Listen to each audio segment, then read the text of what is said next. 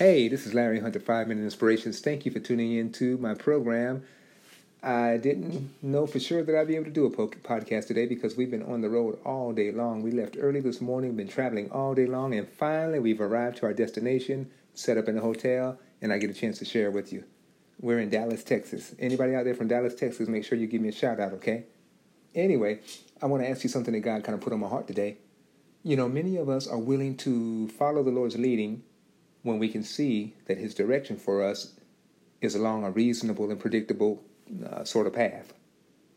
For example, we read in the Psalms very frequently that God commands us to give to help the poor, right? And over in Hebrews chapter 10, 25, for example, God is encouraging us, don't isolate yourself, continue to get together and meet together as as believers, you know, have fellowship together. And we all know that the Word of God teaches us to love others as we love ourselves. Got it, you'd say. Even though sometimes it's a little hard to do, you find it easy to accept and at least attempt these commands, right? After all, anyone would agree that this stuff is simply the right thing to do.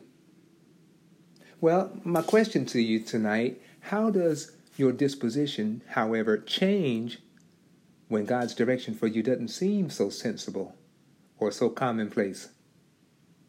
Remember in Luke chapter 5, for example, Jesus told Peter to let down his nets for a catch. When Peter, who was a fisherman, he knew all about catching fish and stuff, they had already passed the whole night fishing and didn't catch a single fish. And after all that, Jesus comes on the scene and tells them, "Put down your put down your net on the other side of the boat. Your net's on the other side of the boat." Sounds crazy, doesn't it? How does your disposition change when God's direction for you doesn't seem so sensible?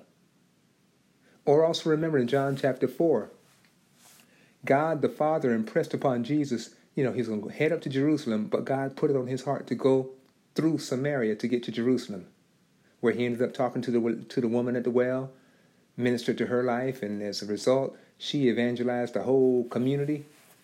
Well, see, this is the thing. Samaria was completely out of the way. It made no sense to anyone that somebody who was heading out from where Jesus headed out from to get to Jerusalem would go through would go through Samaria. It just didn't make any sense. Or remember also in John chapter 11, Jesus commanded Martha to have the folks to roll away the stone from the grave side of Lazarus, while Martha arguably pointed to the absurdity of such an idea. She told Jesus, man, look, Jesus, Lazarus been dead for four days now. He's stinking. So these are just some examples, but I want to ask you again the question Does your promptness to obey God get put on hold when his request doesn't appear ordinary or when it doesn't quite make sense to you? Remember, even Abraham, this is a good example. Abraham, Abraham and his relatives, they were chilling. They were chilling and traveling together as nomads. Nomads mean they stay in one place for a little while, and when the when the cattle eat up all the grass or the sheep eat up all the grass, they go to another place that got some good grass, and they go ahead and trim that on down, and they move to another place. So that was their life. They just go from one place to another, to another, to another. Well, in the middle of all of that, God calls on Abraham and says, "Look, I'm calling you to travel on out a different route. I'm telling you to leave your family, and I'm going to put you on this other path."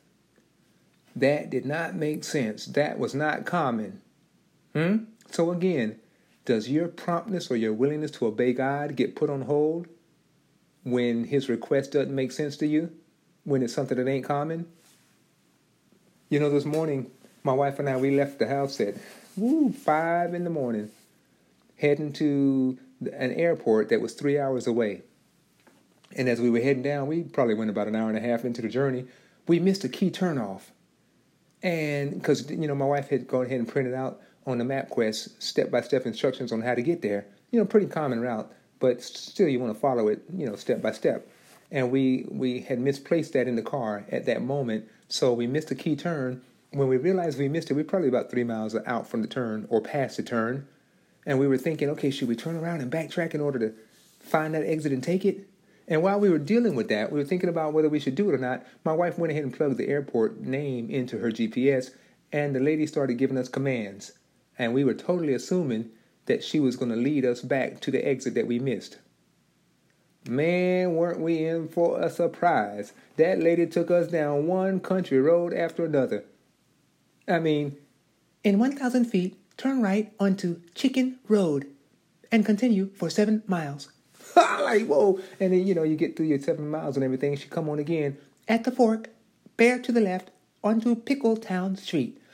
Where are we at, y'all? What in the world is going on here? See, the thought flashed through my mind what if the delay from us taking all these back roads, trying to get back to the main highway, where we can go 70 miles an hour and, and instead of 35 miles per hour that we have to do here in these country roads, what if this delay is going to cause us to get to the airport too late and then to miss our flight?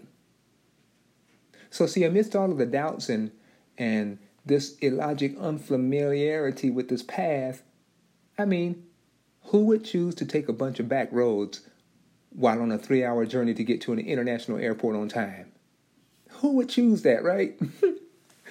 As we continued hopelessly along these lines, these old country roads and everything, I mean, we actually saw a lady in a bikini washing her car at 7 o'clock in the morning. I'm like, Lord, we are showing up up in the country, up in the country here.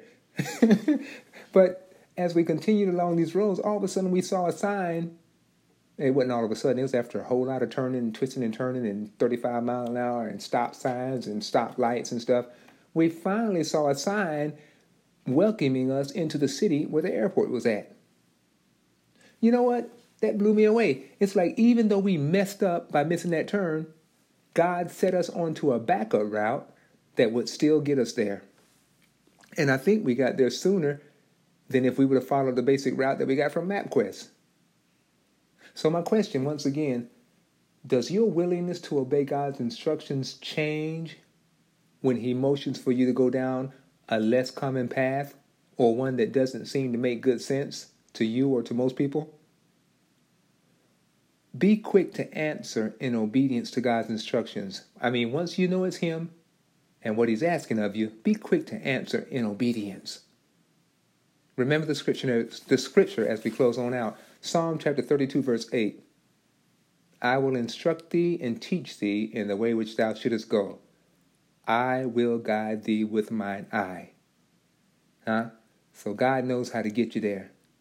Don't let don't waver in your willingness to obey when his instruction instruction to you is uncommon or doesn't seem to make sense right off the bat to you. Okay? All right, God bless you. Have a wonderful night, and I'm looking forward to being with you the next time. This is Larry Hunter, 5 Minute Inspirations. Peace.